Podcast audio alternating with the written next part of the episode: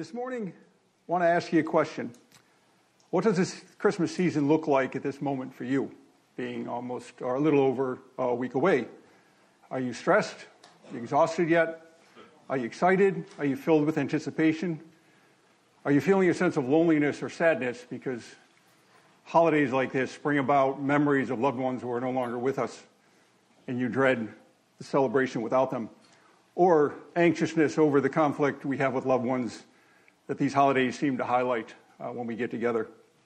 Or maybe it's the anticipation of sacrificing to give a gift to somebody just to see the pure joy on their face, which of course is the heart of Christmas, and it was at the heart of God when He gave us the greatest gift man could ever get and one we needed most.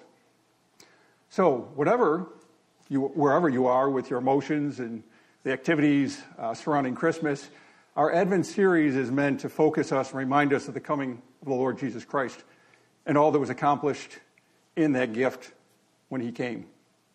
So may we take this time and time uh, outside of this service to uh, dwell on, contemplate the greatest miracle the earth has ever known and has ever seen, and the true source of joy and hope and peace, which is not meant to be seasonal, of course, but to be experienced year round for those who believe.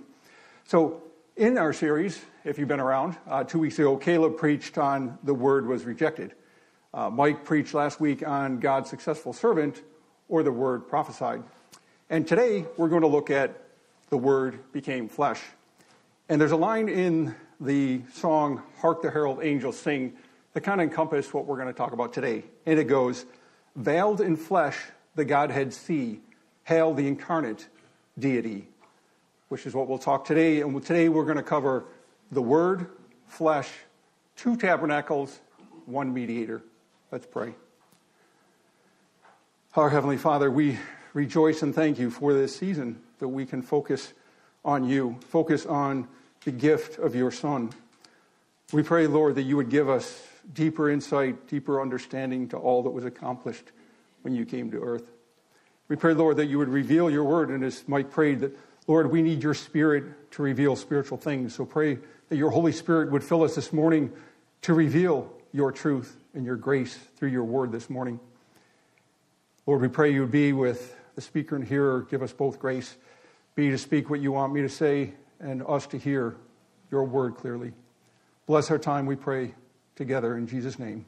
Amen. Okay, so as you may recall, if you were here two weeks ago with Caleb, um, he went over a few things that I will be going over as well, so you'll get a refresher. uh, repetition is the, the art of learning. So we start with the same chapter, and our messages require a context to be described uh, to the verses that we're going to be discussing. Uh, and before I get into it, I actually want to have a little preface and talk about A.W. Tozer's book, The Knowledge of the Holy. Um, it's a book we're going through uh, in, men's, in the men's group, Man Cave, on Saturday morning, and he actually prefaces his book before he gets into the attributes of God, the 19 attributes of God, before he even gets there, he has a section that talks about the God, the God incomprehensible. The God is incompre- incomprehensible. So you may ask, well, why are you reading a book to help us comprehend God? And why are we here if he's incomprehensible? All right? But, but what he means is that we need to accept as we dive into things of the Lord, including the things today, that there are things about God that we cannot fully comprehend. We try, they need to be accepted and believed by faith, right? But we do know there is ways to gain in that comprehension. May not, we won't get full, but we gain it through the Spirit, right? The, the Spirit of God reveals the Spirit of truth. So that is what we rely on for understanding and comprehending what we can about God.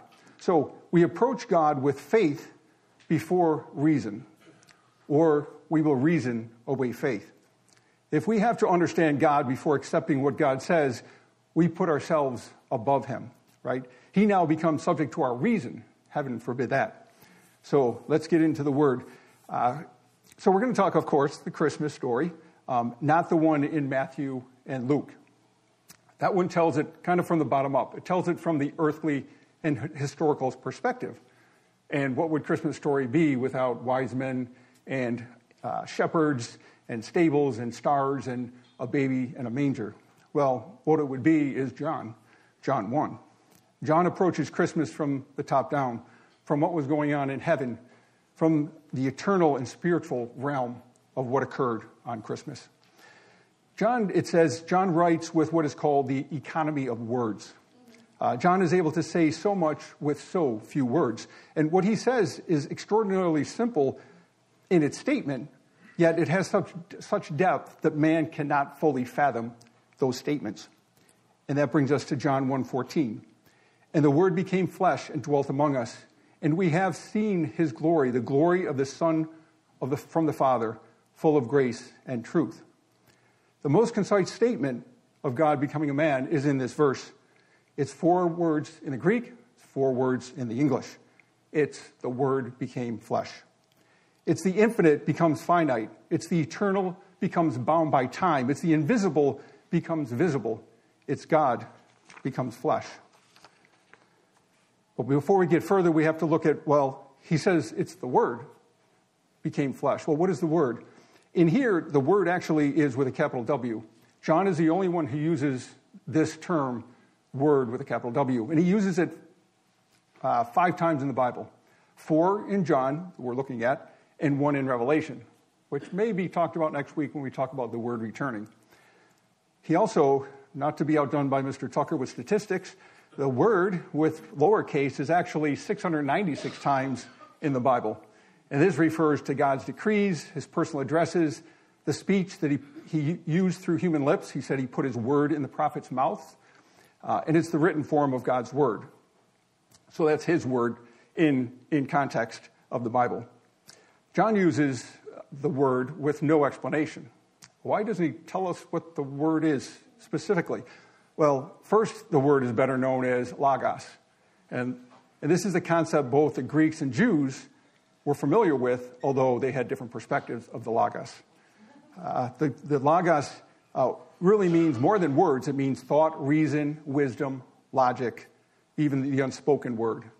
Uh, it's said that if music, beauty, and logic is to make sense, there must be sense at the root of the universe. There must be Logos. And the Greeks thought that Logos was the source of all knowledge, reason, an impersonal force, cosmic, spiritual. Einstein, he believed in the Logos. He, uh, he also believed that uh, his quote says, I believe in Spinoza's God. Spinoza was a 17th century Jewish Dutch philosopher who basically was a pantheist. And Einstein says, I believe in Spinoza's God, who reveals himself in the lawful harmony of the world, but not in a God who concerns himself with the fate and the doings of mankind. See, if you can separate God from being a personal God, you can avoid the lawgiver and the judgment and being accountable to that God. You keep him at a distance. Well, he is not at a distance, he is a personal God. So we want to look also, the Jews had a deeper meaning to Logos. Theirs was, in the Old Testament, referred to as the word of the Lord. It was the expression of God. And in Psalm 132, 138, verse 2, it says, For you have exalted above all things your name and your word. And word here is Imra, or utterance, speech, the Word of God, the Torah. So God's name and His Word are perfectly aligned, right? They are both exalted because they represent God and who He is, and God is to be exalted. So back to John 1 1, where the Word is referenced, and there's three references to the Word. Uh, in the, it says, In the beginning was the Word. So we know when the Word was. The word was in the beginning, which is the same Greek as Genesis 1 1, which is at the creation of the world. So when the world was created, the word was. This speaks of pre existence. That which pre exists time is eternal. The only thing eternal, of course, is God. And we know the word now is Jesus because we know that Jesus mentions that he was with the Father before the world was. In Genesis 17:5 it says, "And now, Father, Glorify me in your own presence with the glory that I had with you before the world existed. And he was before all things in Colossians 1:17. And he is before all things and in him all things hold together. So we learn first that our Lord Jesus Christ is eternal. He did not begin to exist when the heavens and the earth were made. Uh, he did much less did he begin when the gospel was brought into the world. He was from all eternity. Secondly, it says, and the Word was with God. So this speaks of coexistence, right? A person distinct from God the Father and yet one with Him. Where God the Father was from all eternity, there was also the Word, God the Son. Their, their glory is equal, their majesty is co eternal, and yet their Godhead is one. And yes, this is a great mystery. Something we need to receive by faith without attempting or needing to explain, because we can't. God confirms, or Jesus confirms, he was with God the Father before the foundation of the world in John 17 24. It says, Father, I desire that they also, whom you have given me, may be with me when I, where I am, to see my glory that you, get, that you have given me before you loved me before the foundation of the world, because you loved me before the foundation of the world. And the third reference, and lastly, it says, and the God was, and the Word was God. This speaks of self existence, right? The essence of his nature, the same as God. The Word was God. He is not merely a created angel or a being that is inferior to God the Father. He is nothing less than the perfect God, equal to the Father, God of the substance of the Father. And this doesn't say the Word is God, for it doesn't have to. Once God, he can't un- be ungod, right? The Word was God before the beginning of time, and so the Word was and will always be God. So, in summary, the Word is Jesus, who is God, pre existent, coexistent, and self existent. There was never a time Jesus was not God. There was never a time that he was not God. And this covers two persons of the Trinity, uh, are clearly covered here God the Father, God the Son. Uh, we don't have time to dwell, dwell into the uh, Holy Spirit, but trust me, that is the third person of the Trinity. So next is flesh, right? So now that we have established the Word, we continue with our verse that says, and the Word became flesh. So became is a verb, and Greek word is uh, ginomai, and it means to come into existence, existence, um, begin to being, or receive being. Uh, the King James actually says uh, the word uh, was made flesh. So to be made. So what is it that came into existence? Well, John 1 1 makes it clear. We just covered it. It wasn't the word that came into existence, he pre existed. So he was always there. So the word came into existence in the flesh, and now is the name Jesus, right? It was still the word. The word didn't cease to exist when the word became flesh. The word was now both God and flesh. See, God does not change. He does not grow. He does not become something different or better over time.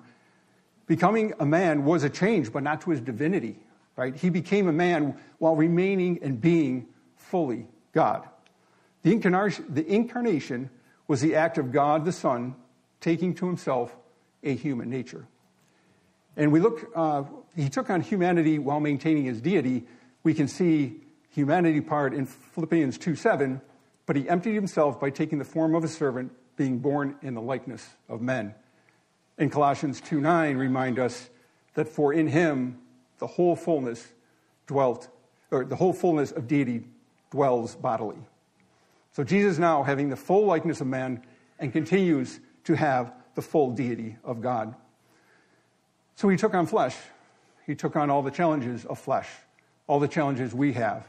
He hungered, he thirsted, he ate, he drank, he slept, he was wearied, he felt pain, he wept, he rejoiced, he marveled, he was moved to anger and compassion, and he was tempted.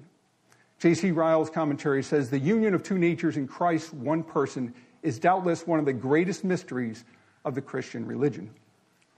There are, of course, heretical views of Jesus becoming a man. In fact, docetism, from the Greek word dokeo, which means to seem or to appear to be. Say, it says that Jesus was not really a man, but just appeared to be a man. Uh, is probably the reason it's stated that, that God used, or God, that John used the direct words that he did to counter this law. Uh, the other gospels, of course, are important because they show that Jesus was born. Jesus did, just not, did not just appear on the scene, he was born and he was here for 33 years. Um, is it really that important that Jesus became flesh and was in the flesh? Well, according to John, it was, because in 1 John 4, 2, and 3, in summary, he says, To deny Jesus came in the flesh is the spirit of the Antichrist. So you see, Jesus had to be fully man if he was going to be the Messiah, to rep- represent us and obey in our place. Uh, he was our representative, and he obeyed for us where Adam failed, where Adam disobeyed. In Romans 5 18 to 19, it says, Therefore, as one trespass led to condemnation for all men, so one act of righteousness leads to justification and life for all men. For as by the one man's disobedience the many were made sinners, so by the one man's obedience the many were made righteous. So Jesus, so Jesus had to be a, a man to become an acceptable sacrifice and substitution for us, for mankind. It says in Hebrews 2 16 to 17, For surely it is not angels that he helps, but he helps the offspring of Abraham. Therefore, he had to be made like his brothers in every respect, so that he might become a merciful and faithful high priest in the service of God to make propitiation for the sins of the people. See, if Jesus were not like us, he could not be our high priest, representing us before the Father and making atonement for our sins. Uh, this word propitiation, the comment from Griffith Thomas, says the true idea seems to be that God offers to himself the sacrifice, sacrifice of Christ so the, that he is at once one who propitiates and the one who is propitiated. Propitiation means appeasing the wrath of God. So God appeases his own wrath by pouring his wrath upon Jesus Christ in place of us who believe. Who believe. Uh, and it is easy to comprehend that God knows our weakness and temptations having been flesh. He allowed himself to experience it. In Hebrews 4:15 it says for we do not have a high priest who is unable to sympathize with our weakness, but one in every respect has been tempted as we are, yet without sin. We now see that we have a perfect priest who experienced our trials, our struggles, our temptations, and he never sinned.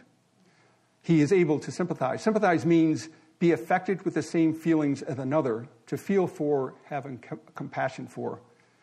So we need to remember this when we are feeling lonely, when we are feeling trials that we feel only we are going through, when we think we're alone and nobody understands us.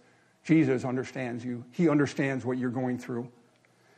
Poole, a uh, commentary states that this is the most powerful pre- preservative against despair and the firmest ground of hope and comfort that ever believing penitent sinners could desire or have. The two tabernacles. So John 1:14 continues after the word became flesh and says and dwelt among us and we have seen his glory Dwelt among us, the Greek word rendered dwelt means literally tabernacle or to dwell in a tent. In Gary Burge's Gospel of John, he says, John 1:14 is one of the most important verses in the Bible. The word did not just appear to be human, the word became flesh. And this assertion stunned the Greek mind for whom the separation of the divine spirit and the mundane world or the flesh was an axiom of their belief. But the second phrase is equally stunning for the Jews. The word dwelt among us and received his glory. This verb for dwelling is employed in the Greek Old Testament for the tabernacle of God. In other words, Christ is now the location of God's dwelling with Israel as he had dwelt with them in the tabernacle in the desert.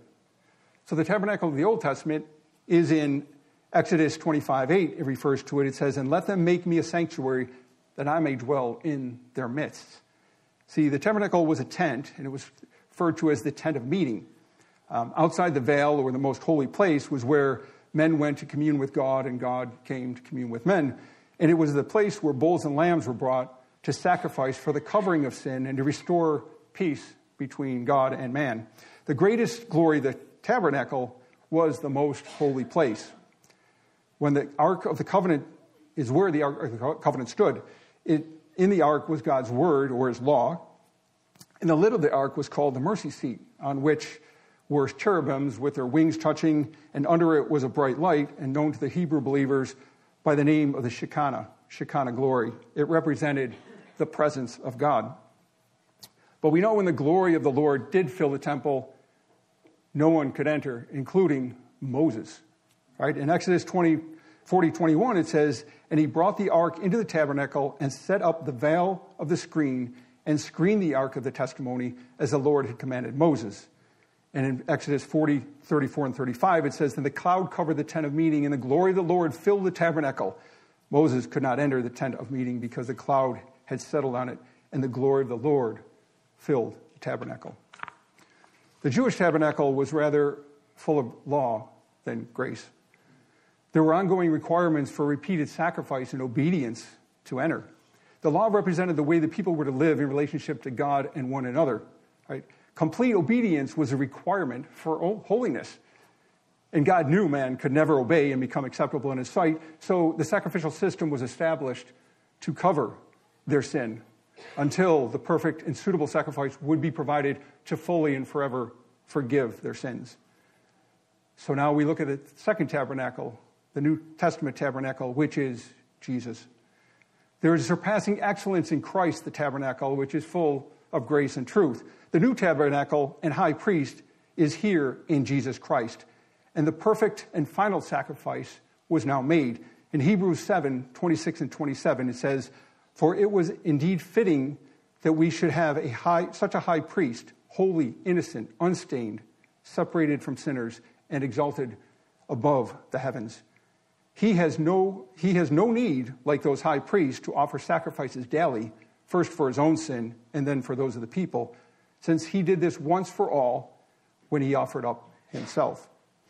It stated that the glory of God, once restricted to the tabernacle, is now visible in Christ. As the glory of God filled the Old Testament tabernacle because he was present, he is now present in Christ, and God's glory is revealed in Christ.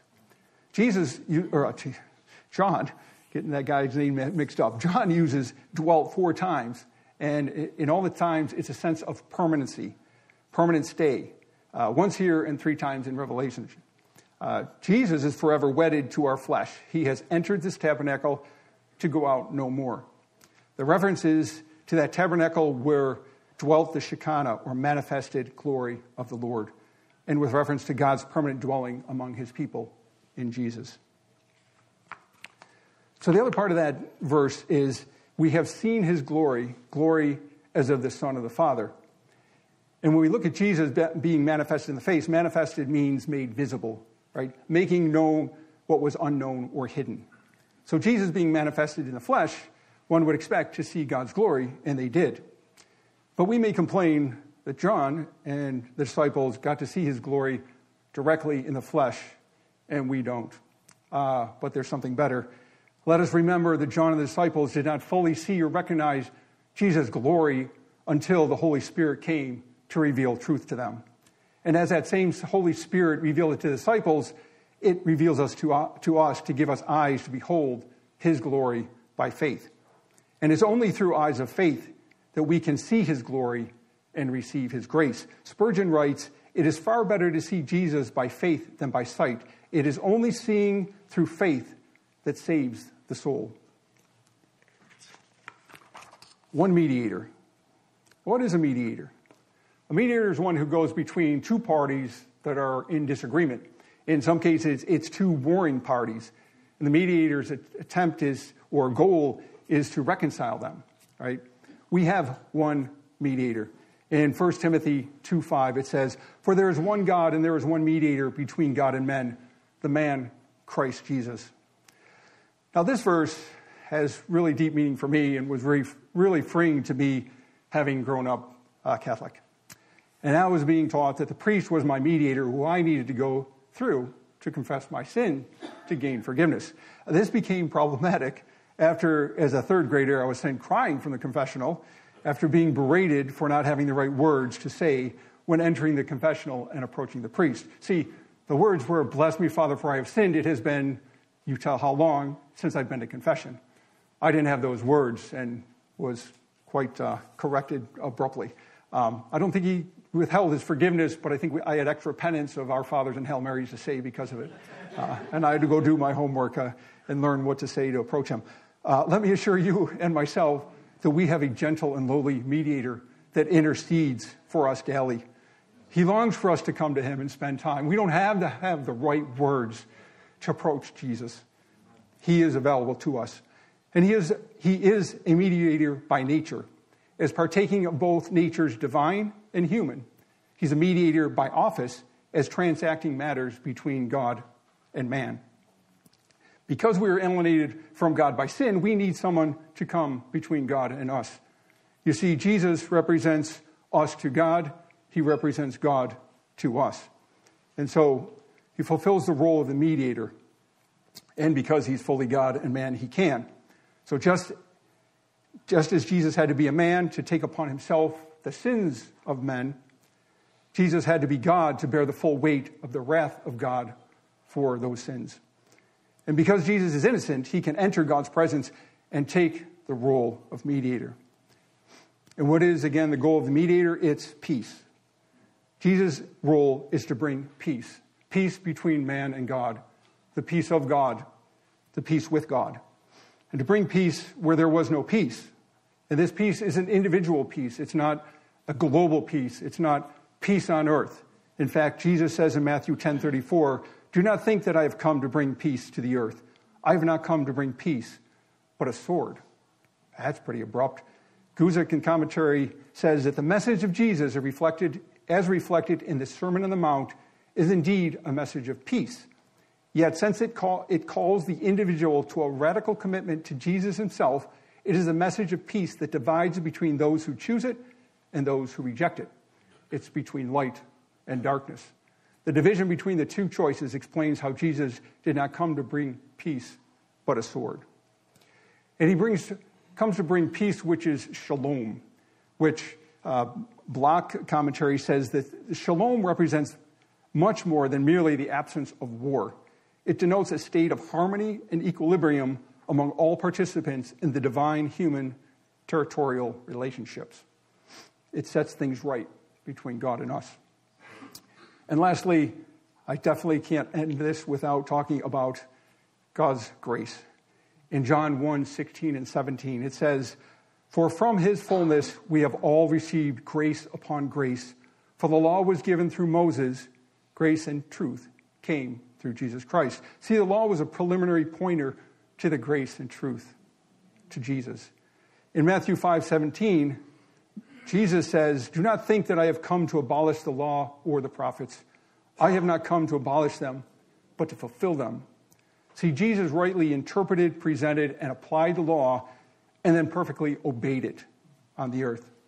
Uh, this was not to demonstrate an example of how we are now to obey the law, not at all, right? He did it because we couldn't obey it. He obeyed it in our place to gain a righteousness that could be imputed unto us who believe when he died for our sins, when he died for us for our disobedience to the law. Galatians 4 4 says, But when the fullness of time had come, God sent forth his Son, born of a woman, born under the law to redeem those who were under the law, so that we might receive adoption as sons. And the final verse, we're really like Romans 10 4.